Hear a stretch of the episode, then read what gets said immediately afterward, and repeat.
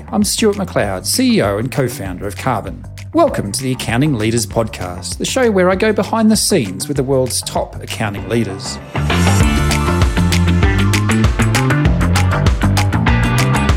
Today, I'm joined by Pedro Noyola, the CEO of Balance Business Group, which is a bookkeeping service that helps small and mid sized business owners make faster, more data driven decisions.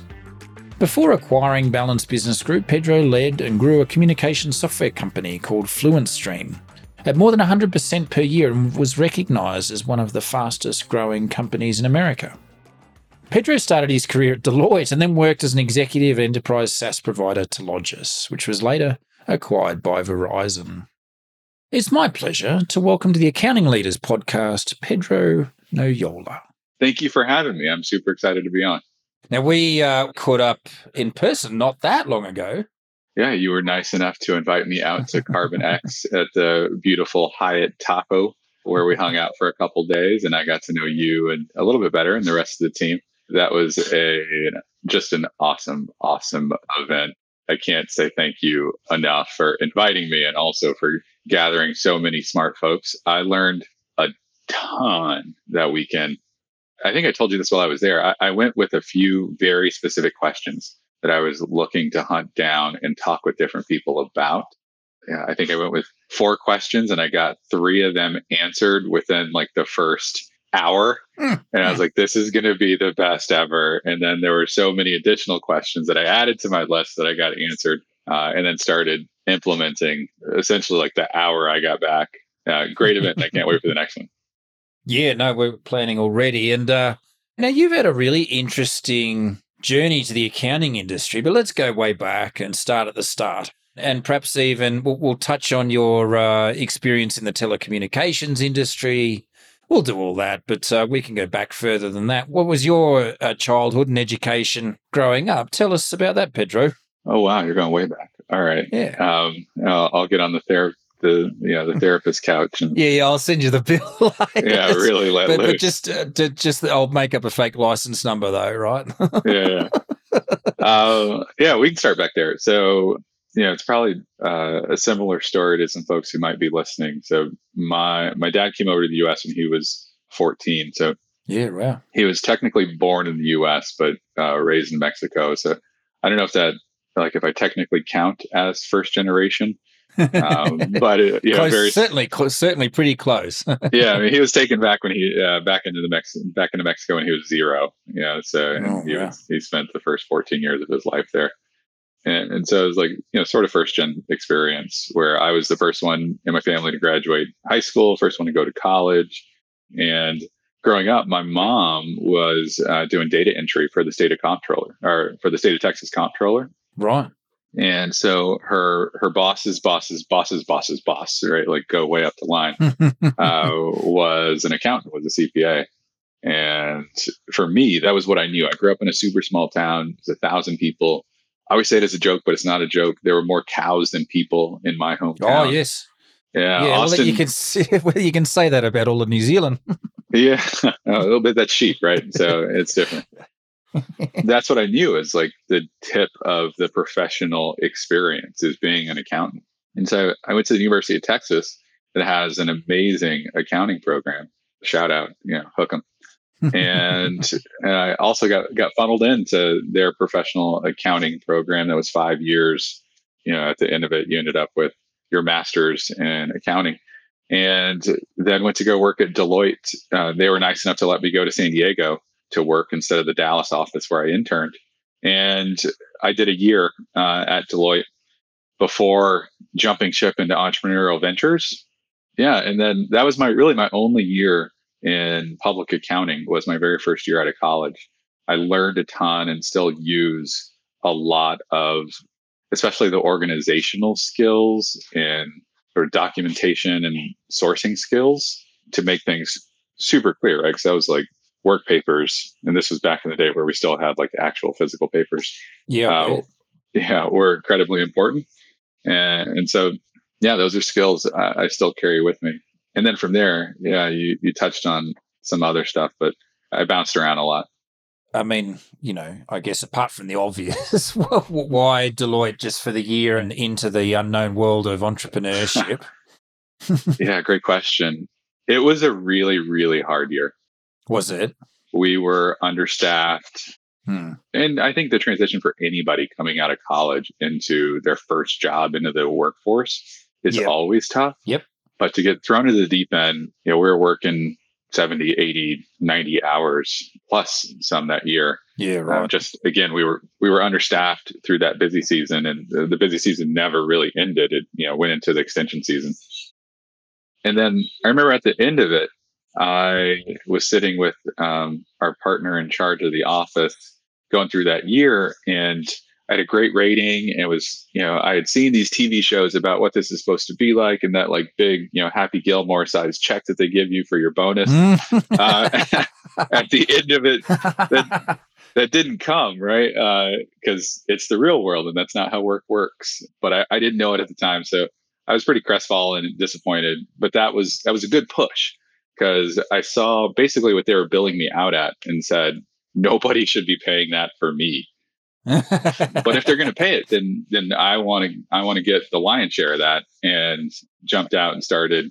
a bpo company so business process outsourcing where part of what I did at Deloitte is connect us to this was when we were it was just getting off the ground within Deloitte to the Indian office. And so I learned about the communications and systems and processes that need to be in place to work across the globe. And then, you know, got connected to a team out there right. who helped me provide those services to other accountants and financial yeah. advisors and insurance agents to do data entry um, and do that type of work. So that was my first entrepreneurial venture in the real world. Yeah. So that was sort of combining your experience with working with big corporate as well as family connections, as well as your desire for a bit, perhaps a bit more work life balance, right? yeah, I saying, funny enough, there was no work life balance. it Yeah, was that's, unbalanced. that's not the way that entrepreneurship works, as everybody al- already knows. So that was a few years of really plucking away, trying to build up a clientele and cutting my teeth in entrepreneurship. And then got pulled into a car startup that was, you know, they were looking, I know it's like a hard, hard right turn. yeah, um, well, uh, very good. Very Yeah, but they were looking for somebody with my degree from the University of Texas, uh, Right. living in the Southwest US with entrepreneurial experience. So they were looking for something very specific. Yeah. My resume checked all the boxes. And they reached out to me through Facebook. I re- remember this. Hmm. And that's the weirdest way to recruit. Uh, I, I've never done it, but No. it, yeah, it worked for the, you know, that team. And so I ignored the first outreach and Evan, the recruiter was really persistent and said, no, no, no, just meet with the team, meet with the team. And I promise it's going to be worth your time. And it was, and it was one of the smartest, best teams I've ever worked with. And I, I'm still Wow. in touch with a lot of those guys um, so many years later. Hmm. It was, it was such a joy. It was such a joy. We didn't end up getting all the funding that we needed. So Tesla is where Tesla is today. And nobody ever heard our name because we were in stealth for too long until it was too late. But six of the people there had been through business school at Harvard Business School. And Right. they encouraged me to apply. Yeah. And basically, they were really, really tough coaches. I wrote my first essays, my first application essay, and handed it to them. And you're so nervous. And these guys already gone through and they're so smart and they had the stamp already. And I get just a giant X, you know, Oh, on no. the first draft. yeah. And it said, you know, good luck applying anywhere. But they did it with a chuckle and then sat down with really constructive criticism and helped with the essays and the interviews. And so, yeah, after that experience in working with them, it really did help me feel like I could contribute at a place like Harvard Business School. And it was, that was a life changing experience. Yeah. Yeah. Yeah. And and so okay, well, or, uh, was it an electric car company? Was that the idea, or or just a, a, a car company in general? No, so we were the modern day Volkswagen Bug. That was our dream, or the modern day Yeah. Model T. So this was a group, like the folks who started it had been in consulting at that point for 30 years. You know, they were um, at the these were ideas they had been collecting and consulting with the auto industry as you know strategy consultants for their Right. for their entire lives.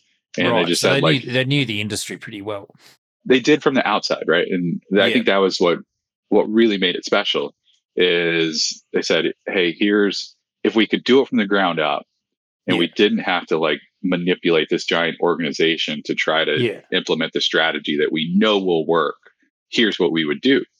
Yeah. And and so they they collected all those ideas, uh, collected people, collected funds, and started to implement them. And on day one, they gave me the innovator solution, so Clayton Christensen's book, and oh, said, yep, yep, yep, yep. "Yeah," eh, which is still, I think, my business bible. It, you know, so many great ideas Ah, uh, jobs to in be that done. book. Yeah, exactly. They handed me the book and said, "Hey, read this. Is what we're doing to the car industry." And and even though you know I was the accountant and off in the background managing our, our funds and money, learned a ton about strategy and marketing and financing and really just at that point still a small team. I was able to get involved in a lot of different places and loved being a car guy and considered that as a career is something that I would do even after that experience and after business school. But you know, in the end, wanted to come back to the West Coast and, and live in Southern California, which is is hard to do as a car guy. and ultimately the company perhaps too early, too late, not enough money, etc. But uh, if you're still in touch with all those guys, what, what have they gone on to? Probably amazing and great things by the sounds of it. Uh, yeah, amazing and great things. Um, let's see, we, we've got one who's a really successful venture capitalist out of London right now. Um, another who has started a, a VC fund focused on hardware. He lives in LA now. Some really top tier tech executives sprinkled through Silicon Valley here, and that was on the business side. And then the the designers and engineers and uh, those folks are, are leading leading automotive companies and automotive suppliers throughout cool. the country and the world now. So it's a, a great team. Well, here, here you go. Because I've I've gotten this terrible habit of of doing thirty seconds of half-assed internet research during podcasts. but there's there was twenty one million. So if the, if they were going to be the new age bug, which I reckon my mum had a a bug in um, or a beetle, I should say, a VW Beetle, and I reckon I would have been six or seven, maybe. I'd have to ask her. So that would have been nineteen eighty two. Well, it would have been eight. So it's 21 million, no, nearly 22 million Beetles built in uh, in in both in Germany and in Brazil. So there you go. I mean, that's I reckon they're a fascinating car, and, and Volkswagen have, have recently. I don't think they've released the. Um, or I don't think they've made production yet, but the other famous Volkswagen, of course, was the camper van, with the um. Oh yeah, So they've they've reinvented the Scooby-Doo van. the- yeah, yeah, yeah. Did you ever did you ever see Herbie? I, I remember. I reckon I w- watched Herbie the the the movie. The love bug. the Herbie the Love Bug. Thank you. Man, Yeah, that's been a minute. That's been a long minute. Yeah, they used to come on TV, so I would watch it on, on television. Might Yeah, drag like that it- out for my kids. Yeah, the, the yeah, what a huge accomplishment, right? To put out 21 million vehicles, Oh, and it's been essentially the amazing. same vehicle since you know their first one. yeah. That's what we were looking to do. So it was going to be sub ten thousand dollars, five star crash test rated, doing forty miles to the gallon on an internal combustion engine. Yep. But it was a super modular car, so Right. the plan was when when it got cheap enough, we could Mm. switch out the drivetrain and Mm. put in. And we were already like sourcing the parts and where we would where we'd get it, and in talks with different manufacturers to talk about whether it be hydrogen or diesel or an electric motor being ready for that next evolution. But Yeah. the car still Well, wouldn't have changed. It would have been the same color, same shape, same size, the same interior, just a, a different drivetrain. Yeah. Well, that that concept is now alive and well in Volkswagen, also with its electric. It's the mod the modern electric drive matrix, was is essentially a couple of types of models on the one chassis, the one sort of battery configuration. Audi is using it. I think Porsche is using it in in bits and pieces. So you guys are ahead of your time. We it was a we were and it was a cool place to be, and you know we were doing that to the extreme where well I guess the Model T was the same where it's going to come out in one color, Uh, it was Yeah, be this you like can have any co- the old classic, right? You can have any Yeah, color you like. we could we had a plan to Mm. I don't know if you remember this. Do you remember when you could like skin your phone? And in fact, I think the company was called Skin It. Um, oh, va- yeah, uh, vaguely like w- w- uh, iPhone age Yeah. or, no- or Nokia age phones. No, no, no. It was, it was. I think that was smartphone age, but like you could Right. you could wrap your phone in a skin like you do, um, essentially like you can cars. But we are going to set that up to where you could put anything you wanted on your car, anything you could imagine, any color, any design, a Oh, photo. cool. You could skin your car, and that was that was part of the purchase price. Right. Yeah, and that was changeable. so, like, say you wanted a pink car one year, and next year you wanted a sunflower. All right, you know, take the skin off and redo it. I th- do you think like to do, to do your phone is one thing because then you you know you're only advertising that you've got poor taste to a few people.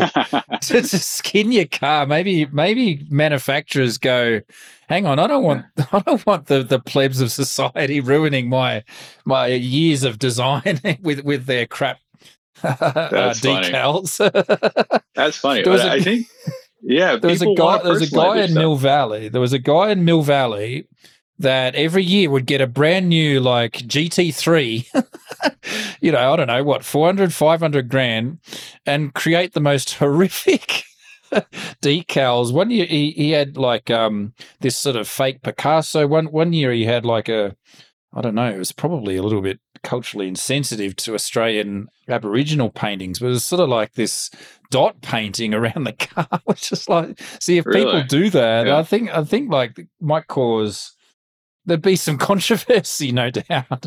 yeah. Well, I mean, they, they what do they say? Like money doesn't buy taste. So Yeah. yeah, yeah, yeah, yeah, oh. Well, yeah, yeah. That's that's not not. If 2022 proves nothing else but that that phrase to be true, uh, yeah. What a crazy time for us to be alive and living in. I can't wait to like reckon. tell our kids these stories. Oh, Yeah. yeah. They'll be like, "Fuck you, generation! You look what you've done." That's a, I don't know. It's like we're reaping what other generations have sowed, and maybe, maybe, maybe light bulbs are going off for enough of us. Oh. that Oh, turning we the can turn it around. yeah, yeah. But there's a lot to turn. There's a yeah, yeah, which is do I mean part yeah. of the reason. Yeah, we've been talking about cars the whole time. Yeah. We are a one car family. yeah, partly for that reason. It's like our car just doesn't move, Yeah. and yeah, it's like we really don't need even one car, but it's really helpful sometimes, even though we live out in the burbs. So yeah, if enough people have those sorts of like little light bulbs, you know, hmm. maybe, maybe, Maybe. maybe we can yeah keep some trees and some clouds for our kids. I'm, I'm I'm an optimist at heart, Pedro. I'm an optimist. I th- I think we'll be able to make it happen. All right, I hope so. Okay, so before its time, car company, an amazing experience, amazing group of people, and then it came to a point where you're like, oh, we'll probably have to um, move on to something else because for financial reasons, or it was sort of not going ahead or whatever. So what what happened at the end of that? Oh well, that's where um, I, I went to business school, and Right. yeah, Yeah, cool. the the car company. I think it was sold for parts. We don't really know. Uh, there was rumors that some Russian car company bought it, and I think we recent like a group of us recently saw a picture of the car floating around online. So who knows? Who knows what, Who what happened? To the, yeah, but yeah, I, I went to grad school, and then after grad school, joined another awesome team um, funded later on by by Kleiner, and that was another amazing experience. Yeah, when I joined, I think we were somewhere around I think thirty or fifty million in ARR. I don't remember exactly. And then by the time I left through different acquisitions and different amalgamations, we ended up at 1.2 billion in Cool. ARR over a Cool. you know five year period that was great and I, I i was working we were deploying this technology where we put gps boxes on vehicles Yep. and then aggregated that data across really large fleets Right. and yeah pull that in to help people optimize the number of trucks the type of trucks you know their driving behaviors their routes and yeah, going into these blue collar spaces and showing them how technology and data can help improve things that they've been doing at that point longer than I had been alive. And I remember going into construction sites and into warehouses, sitting across and trying to like pitch the product and, and sell it. Yeah. And somebody was saying, like, literally tell me, like, I've been coming into this office, sitting at this desk for 35 years, doing it the same way. Yeah. And you're telling me that this is going to be better. And it's yes, yes, Yeah, it is. what the just hell try, just know? try it. Yeah, yeah, exactly. What the hell would you know? But uh, for the folks who bought into it and the folks who tried it, it did revolutionize their businesses, and it was really, really cool to be a part of that and to see it happen. No, I bet. And so, so you you would have picked up a lot of uh, field sales experience. You're sort of learning the craft, right? Yeah, that was um, coming out of coming out of grad school. I looked at people who had jobs that I thought I wanted, which was leading a B two B SaaS software company, or like your like your job. And a lot of them had carried a bag at some point. You know, almost Yeah. all of them carried a bag and been the salesperson or been a salesperson. Yep. And so the writing on the wall for me was pretty clear. And I was one of the very, very, very few people to go and take a sales job out of business school. Oh, that was brave. That was good on you. Yeah, it paid it paid dividends later on uh, to gain the experience and to know how it works and to stand naked in front of a customer and try to convince them to use the product is extremely valuable experience. Hmm. Yeah. That, like I said about Deloitte and like my ticking and tying and documentation, those are things I carry with me every day. Yep. And then uh, after your sales experience, did you grow go through that company, or you uh, took that somewhere else, or wh- what was next for you? yeah, I grew with the company and ended up reporting to our founder and got to do all sorts of things. And yeah, it was basically just thrown at hard problems and said, go, go solve this. And that's what I, I did for the years that I was there. And then a buddy of mine from, from grad school, he was looking to pivot, transition his career away from private equity, which is when he and I had a conversation. He said, Hey, you've been working and building up these software companies for other folks, and I've been investing in them. Now, Hmm. why don't we team up and Hmm. see if we can do this together? And so I just listened to the episode where he brought Chris on from System Six. Yeah, he's great. eh? yeah. Um, so similar experience where Yeah. we sought out to go and buy a small company and build it and grow it. That was another great experience. My partner and friend is still there running the the company. And I am now here at, at Balance Business Group in round two, where similarly, just over a year ago, at this point, a year and a half ago, I guess I went out looking for another business to buy, and just over a year ago, closed on on Balance Business Group. Great. And and so the one that you were running with your VC mate was uh, Fluent Stream. Correct. Yep. Yeah. Where yeah, he and I built that up over a few years, and uh, like Hmm. I said, he's still there growing it. And Great. yeah, I I found the next adventure. All right. Well, let's let's get into Balance Business Group. So this was an existing firm that uh, where, where how did you sort of come across? How did how did all the transaction take place when you took it over? Yeah, good question. So the the previous owner had spent 12 years building up the business and got to a point where she she tapped out. You know, she was working more than she wanted to, giving up more of her life to the business than she wanted to, and was looking for help to sort of complete her vision of where she Yeah. knew the business could go. Yep. She had engaged a broker, and at the time I was kicking around all sorts of rocks trying to figure out what sort of business I was going to acquire. I, I didn't have my heart set on you know outsourced accounting or bookkeeping, but it had a few conversations, and the broker who she engaged is one of the people that I had a conversation with. And you know, after talking with her, learning more about the business, you know, sort of getting my arms around this space, it met a lot of the dimensions that I was looking for, and got really, really excited to what I thought I was going to do when I first had the conversation was do a, a roll up. So go out and buy a handful of these or a few handfuls of outsourced accounting and bookkeeping businesses and put in systems processes and build them into a medium sized company. Yeah, that plan, once I landed, I thought I was going to do it, told everybody I was going to do it. This is this is what we're going to do. this business, Balance Business Group, is focused on wineries and vineyards. And at the time, I didn't pay that much mind. You know, I like wine, but it, it wasn't something I had a deep passion for. But honestly, like after even just a few months in, I really got romanced by mostly the people, but there are also some great perks.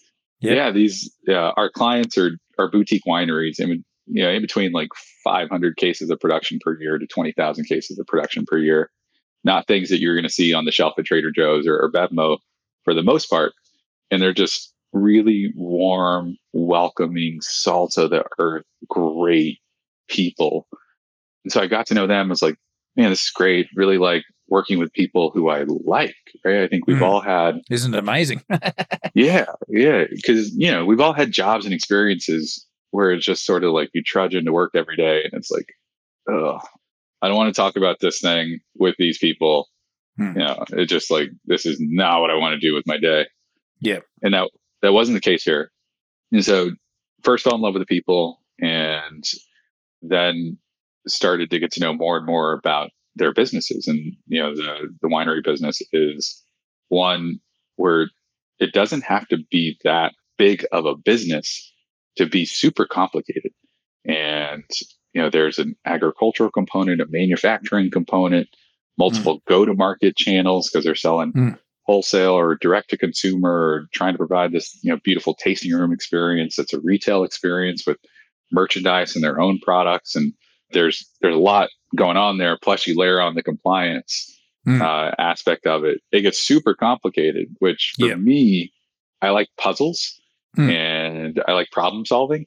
And so it gave me the chance to work on a lot of different sort of puzzles and problems with them at the same time that I was working on Balance Business Group and turning us into you know a truly remote first digital web application adopting business, right? So she had gotten it almost there. The previous owner had gotten it almost there, and then I, I you know, spent the past have spent the past year sort of pushing us uh, to the finish line. And so now, a year in, I feel like we're in a great spot, uh, working with great clients. We've been able to grow and offer more and more services slowly to help our clients solve more and more of their accounting and finance issues. And at the same time, build up our infrastructure to be able to bring on new people, to manage the growth, to bring on new clients, in fact, I mean, talking with you guys, and hopefully Karbon will be the final piece of that puzzle to bring it all together yep. and, and really help us and take it to the next level. Yep. No, that makes sense. What um I love the people aspect of of the winery business. We've had a couple of podcast guests that talk about you know the cannabis industry. Uh, I've had a couple that, that are in the wine industry, and I and, uh, and yeah. it's just getting competitive research. But the um, uh, it's a service we provide. The um, it is that though, right? It's like I can really get in the the trenches are so enjoyable here.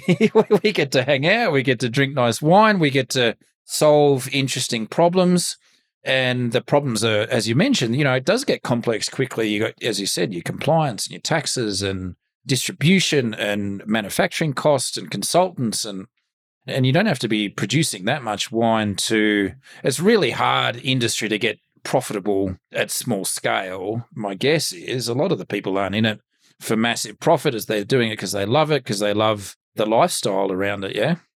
Well that's definitely part of it. I mean there's different personality types, right? Some people have it's a passion where you're right, like they don't need it to make a lot of money, you know, because they've been able to do something somewhere else uh, for their career. But there are a lot of folks for whom it is or their family's legacy, you know, their family yep. business, and yep. they've done it. Yep. They've been farmers for generations, and you know they're they're coming at it from a different aspect where they do need it to be a real business to put food on the table and the pay yeah, bills. Yeah, the kid, thanks, Dad. You left me with this unprofitable uh, a whole lot yeah. of grapes. yeah, and it's uh, yeah, exactly. It's like it's easy to make the wine, but then you got to yeah. go sell it, and yeah. you're you know that's where it can really turn unprofitable.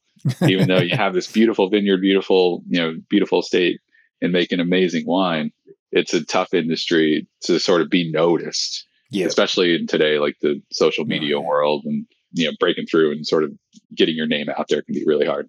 What comes to mind when I ask you about you know somebody that you've really enjoyed working with and and you've you've seen their, their success grow in the short time that you've been working with them? Oh man, like one of our clients. Hmm. I'll give a shout out to Mrs. Adams and, and Kit over at Adamus. This is boutique winery. Again, you're not going to see it on the shelves at your local grocery store. It's one of the places where you got to know, you got to be in the know to know about them. But it's a in it top tier experience to you know the place that they've built, the estate that they've grown, and the business that they've built has been a lot of fun to work with over the past year. It was one of the places when I had just taken over the business uh, from Shauna, the previous owner, and you know, was going out and meeting folks, meeting the clients, and really wanted to get FaceTime and, and get in front of them. And I, am taking pictures and sending little snapshots to my wife as I'm pulling up and driving up and looking at the buildings and and saying like, you know, look at this rolling vineyard, you know, on yeah. top of you know, on top of Napa, looking back down. This is work. yeah, yeah. So, so, yeah. How I'm, the kids? yeah, I'm walking into a work meeting. How's your day? Yeah, that, yeah that's right. Yeah, thanks. Yeah. Thanks. You can yeah. cook your own dinner tonight. Yeah, exactly. So, uh, yeah, but that's actually, yeah, that's another part of the past year that's been incredibly fulfilling is being able to bring my wife and my kids out to meet clients. Like once a month, we try to do a tasting at one of our clients, and that's work also. You know, I'm meeting them, seeing you know, seeing them in person, but at the same time, doing something fun in a beautiful setting with my family. And for me, that was a big impetus to acquire uh, BBG, is hmm. to be able to to do all of those things at the same time. Yeah. There's, I mean, we've all been there too, right? So many choices, so many times where you feel like you have to choose between work yep. and family or work yep. and fun. Yep. Um, and here's a place where I get to mix them all up and do them all at the mm. same time. Mm. And you're, you're very deliberate about the growth of your family and, and the way that you operate your family. Do you want to, to tell us a little bit about that and where you're comfortable? Yeah, sure. Yeah, I get made fun of from my friends about this. My, my wife and I both do because it is a little extreme. I'll give that we have but my wife went to to business school also she was one of my my classmates it's how we met oh, and nice. yeah we, we both come at it from really similar lenses and perspectives and her family had a lot of these practices also so we're sort of we, we adopted them and built on them so we have family board meetings we try to do every month where we check in on our family okrs mm-hmm. which we set at the beginning of every year. Mm-hmm. And we have OKRs, if you know some folks are familiar with them, they're objectives and key results. So mm-hmm. one of our family obje- objectives is to build badass kids. That's like word for word uh, what we have down. And you know, one of the, the key results is to make sure that at this point my kids are tiny. They're almost three and almost one. And so the the key results right now are just make sure that they're getting so many hours of socialization and so many opportunities to play and to learn and to grow and have new experiences. So, so we, like I said, we check in on those every month. And right now, this year, the kids are crushing their OKRs. Oh, good. Uh, yeah. Well, they're, yeah, they're, they're, they're, straight, straight to Harvard for them then. well, it's going to come up in their performance review, right? we don't want them to be on a pit. Yeah. Uh, be out, out, out on the street. yeah. You know, it's like the old, like Jack Welch neutron jack method. You know, that's it. Bottom be, 10% of the kids, you're out of here. Yeah. yeah, the stack rank. Oh, that's nice. Yeah. Stack rank your family. The that'll, yeah, that'll exactly. take off. no, but like, uh, yeah, our, our youngest Santiago, he uh, he's like I said, ten months, and he's been on four international flights. There you go. Um, yeah, which is part of us wanting to get him new experience. Also, my wife goes back and forth between here, the you know the Bay Area, and Denmark and Copenhagen. Yep. And she was breastfeeding, so that was how she made it work. Is, yep. is taking yep. him on the plane. Um, his he he's been a super trooper, just an amazing amazing traveler. Helps, uh, and also I imagine the post COVID world. You sort of felt probably uh, a bit cooped up uh, for for a while, like everybody else, and getting out there amongst it uh, this year has been a uh, so, something that a lot of people have been trying to do. Yeah, we um, we were pretty careful. I'd, I'd, put us like in the like we we weren't in either extreme, hmm. um, mm. but we we leaned closer to like in the middle, being careful, like sort of yeah, know, lean that way slightly. And yeah, sure. Especially if your wife's pregnant during COVID yeah. and everything, you, are going to be pretty pretty cautious. yeah, for a huge chunk of it, she was. Um, yeah. But it caught up with us just a couple weeks ago. We, uh, oh, yeah, uh, no. yeah, this this latest variant got us. We fought it off for two and a half years, and uh, yeah, they all tested. My kids and wife tested positive on a Sunday, and then I was dancing around the house all week long, gloating about my superhuman immune yeah, system. Yeah, good idea. Well, that, that yeah. the, the, the virus gods saw that, didn't they? oh, they did, and they dropped the hammer on me. Like yeah. Friday morning, I just opened my eyes and immediately knew it was like, oh, this this doesn't feel good. But uh, yeah, but now we're all on the other side of it. Catches yep. up with everybody in the end, but um, you know, f- family values is something that we haven't gone as far as you have. In I haven't set the kids OKRs, but I, I the first one that comes to ours are uh, what are we 12, 10, 4 now, and um, they've well and truly achieved their um, their iPad time this quarter. Um, they're pr- probably maxed out there, uh, but yeah. um, you know, a little bit like you, we're, we're we're sort of going through the process of setting family values. Do you want to share a, a, value or an OKR that comes to mind that um, you know has sort of helped direct perhaps a change of behavior or like you, uh, something you reflect upon and go, oh well, you know, go us, we we did fucking good there. um, yeah, it's probably like one of the ones when my oldest daughter was born.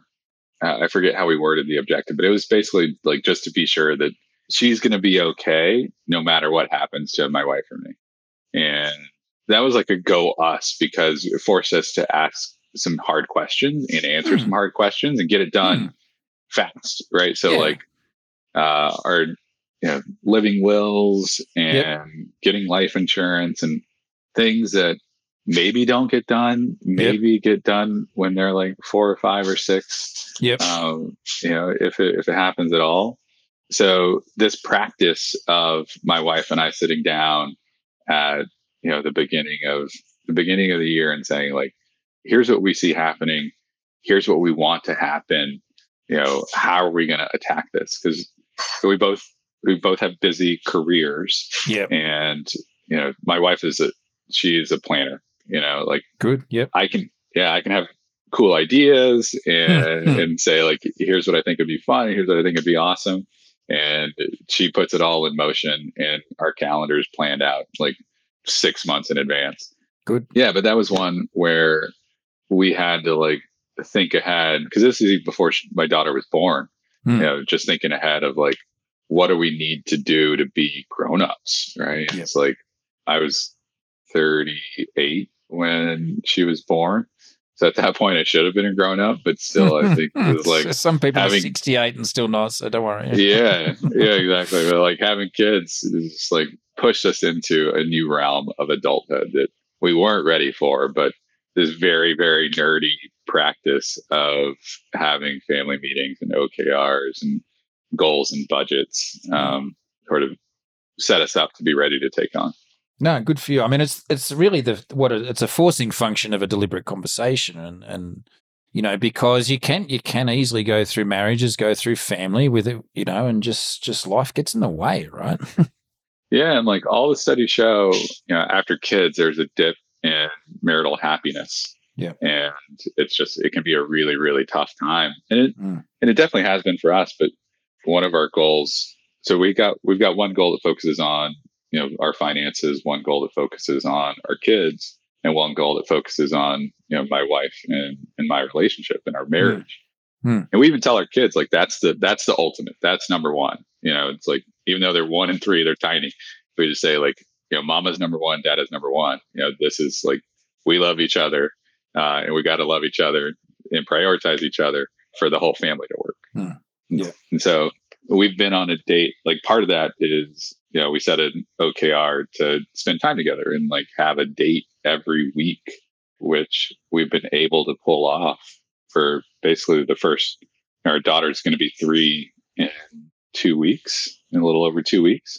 We've had a date every week, even during the depths of the pandemic, where that meant we got takeout food uh, yeah. from a restaurant that yeah. you know wasn't wasn't sitting you know wasn't seating anybody inside and just went and parked in a park to eat it out you know to eat the food in the park for two hours and just be just be her and, and me yeah no and it requ- it takes i'm sure there's sometimes you're like oh i can't, can't be bothered we'll just uh, stay in or whatever but but the deliberate act and the deliberate conversation makes for uh, you know the, the, the a better relationship and a better family. Uh, so I applaud you for sticking at it. Well done. Good for you. Yeah, Pedro. thanks. Um, yeah, and it's it doesn't always feel like the thing that we want to do, right? Yeah, like, I'm sure.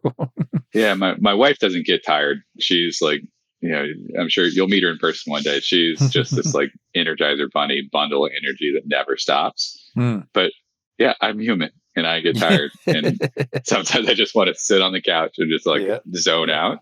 Yeah. But yeah, you're right. The the goal in the deliberate conversation gets us off the couch and out to a restaurant or a museum. My wife also has this goal of doing a cultural activity every week. Sometimes it overlaps with the date, sometimes it doesn't. But yeah, there you been, go. You you're double billing your time there.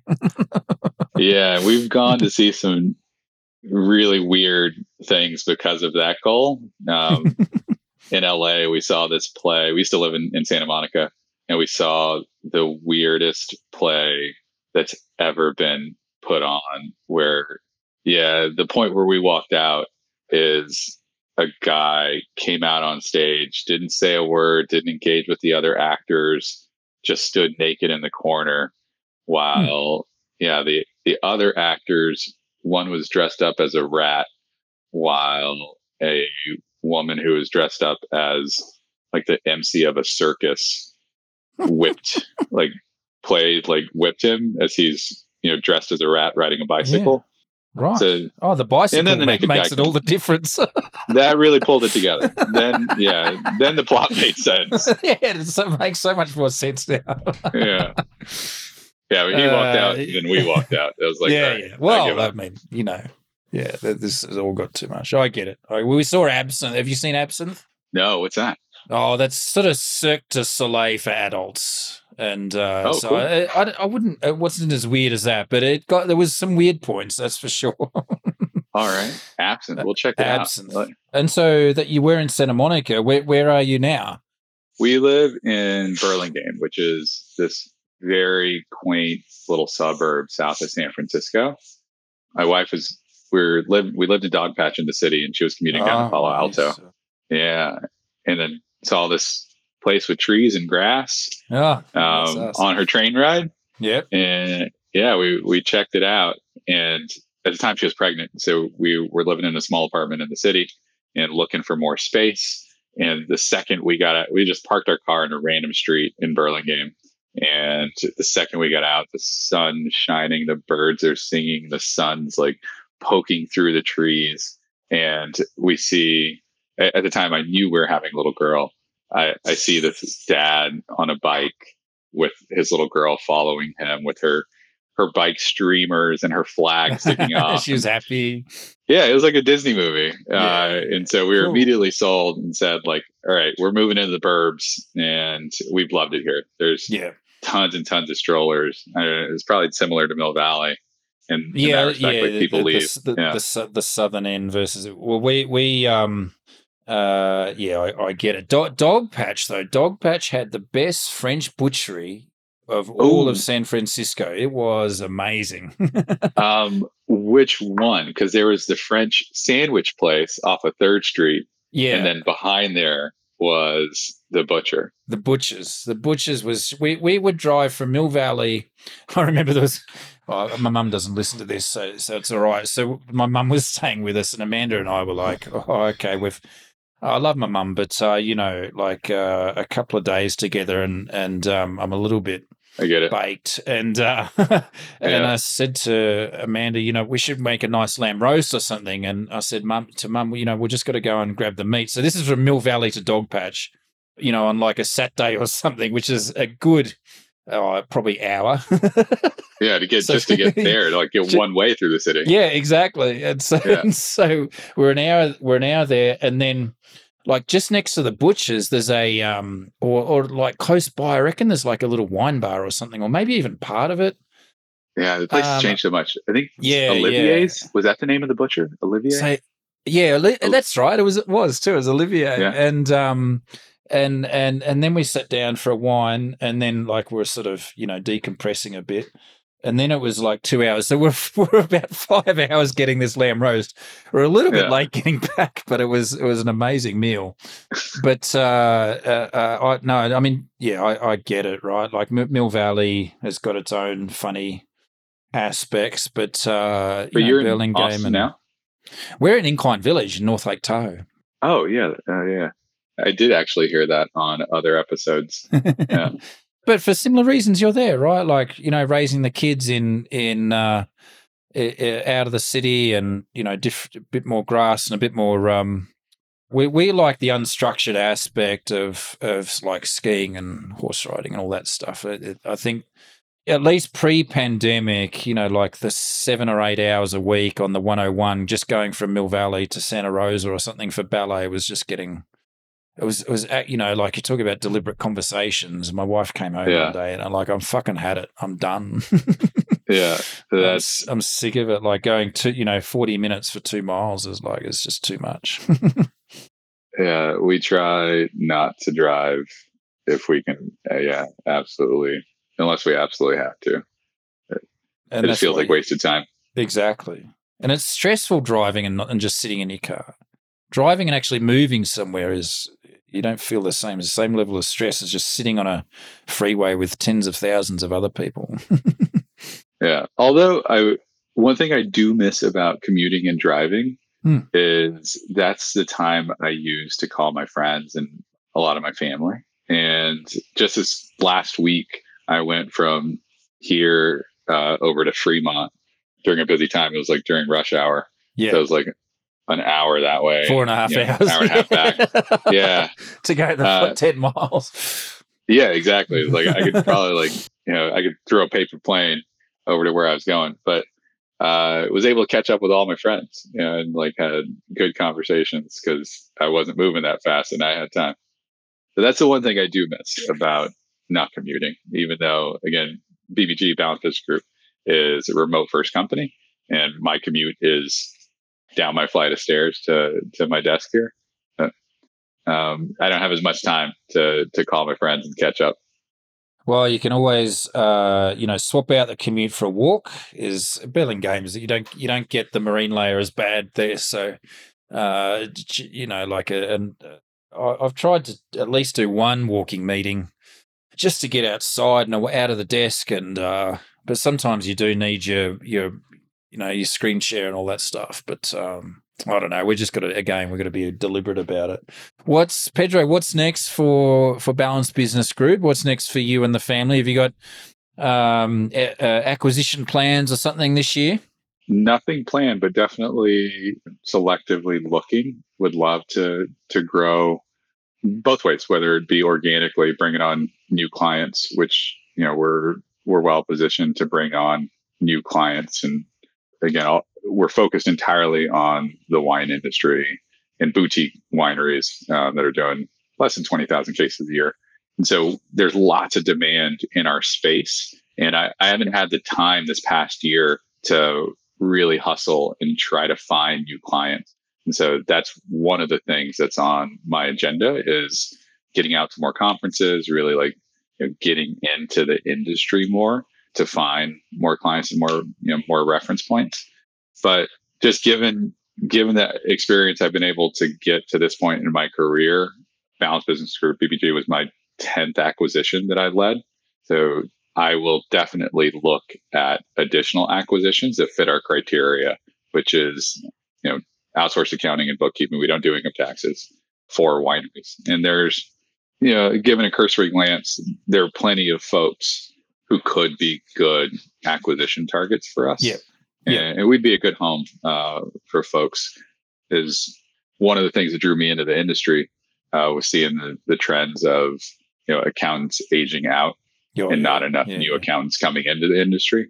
Huge Yeah. problem. Huge problem. Um, yeah, so that was I knew like sort of in the back of my head that there'd be there'd be the chance to sort of add other businesses to BBG um, Yeah. and grow grow that way also.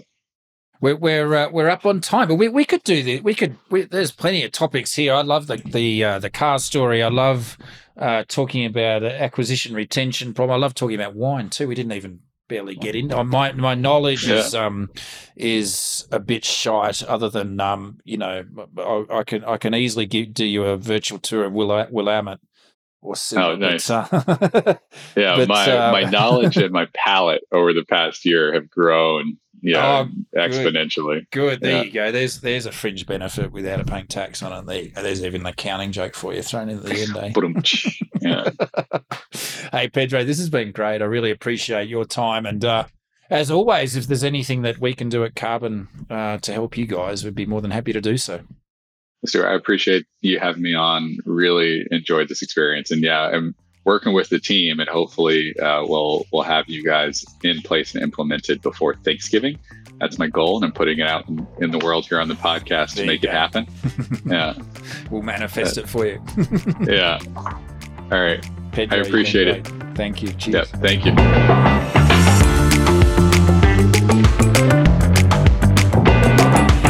Thanks for listening to this episode. If you found this discussion interesting, fun, you'll find lots more to help you run a successful accounting firm at Karbon Magazine. There are more than a thousand free resources there, including guides, articles, templates, webinars, and more. Just head to karbonhq.com slash resources. I'd also love it if you could leave us a five star review wherever you listen to this podcast. Let us know you like this session. We'll be able to keep bringing you more guests for you to learn from and get inspired by. Thanks for joining, and see you in the next episode of the Accounting Leaders Podcast.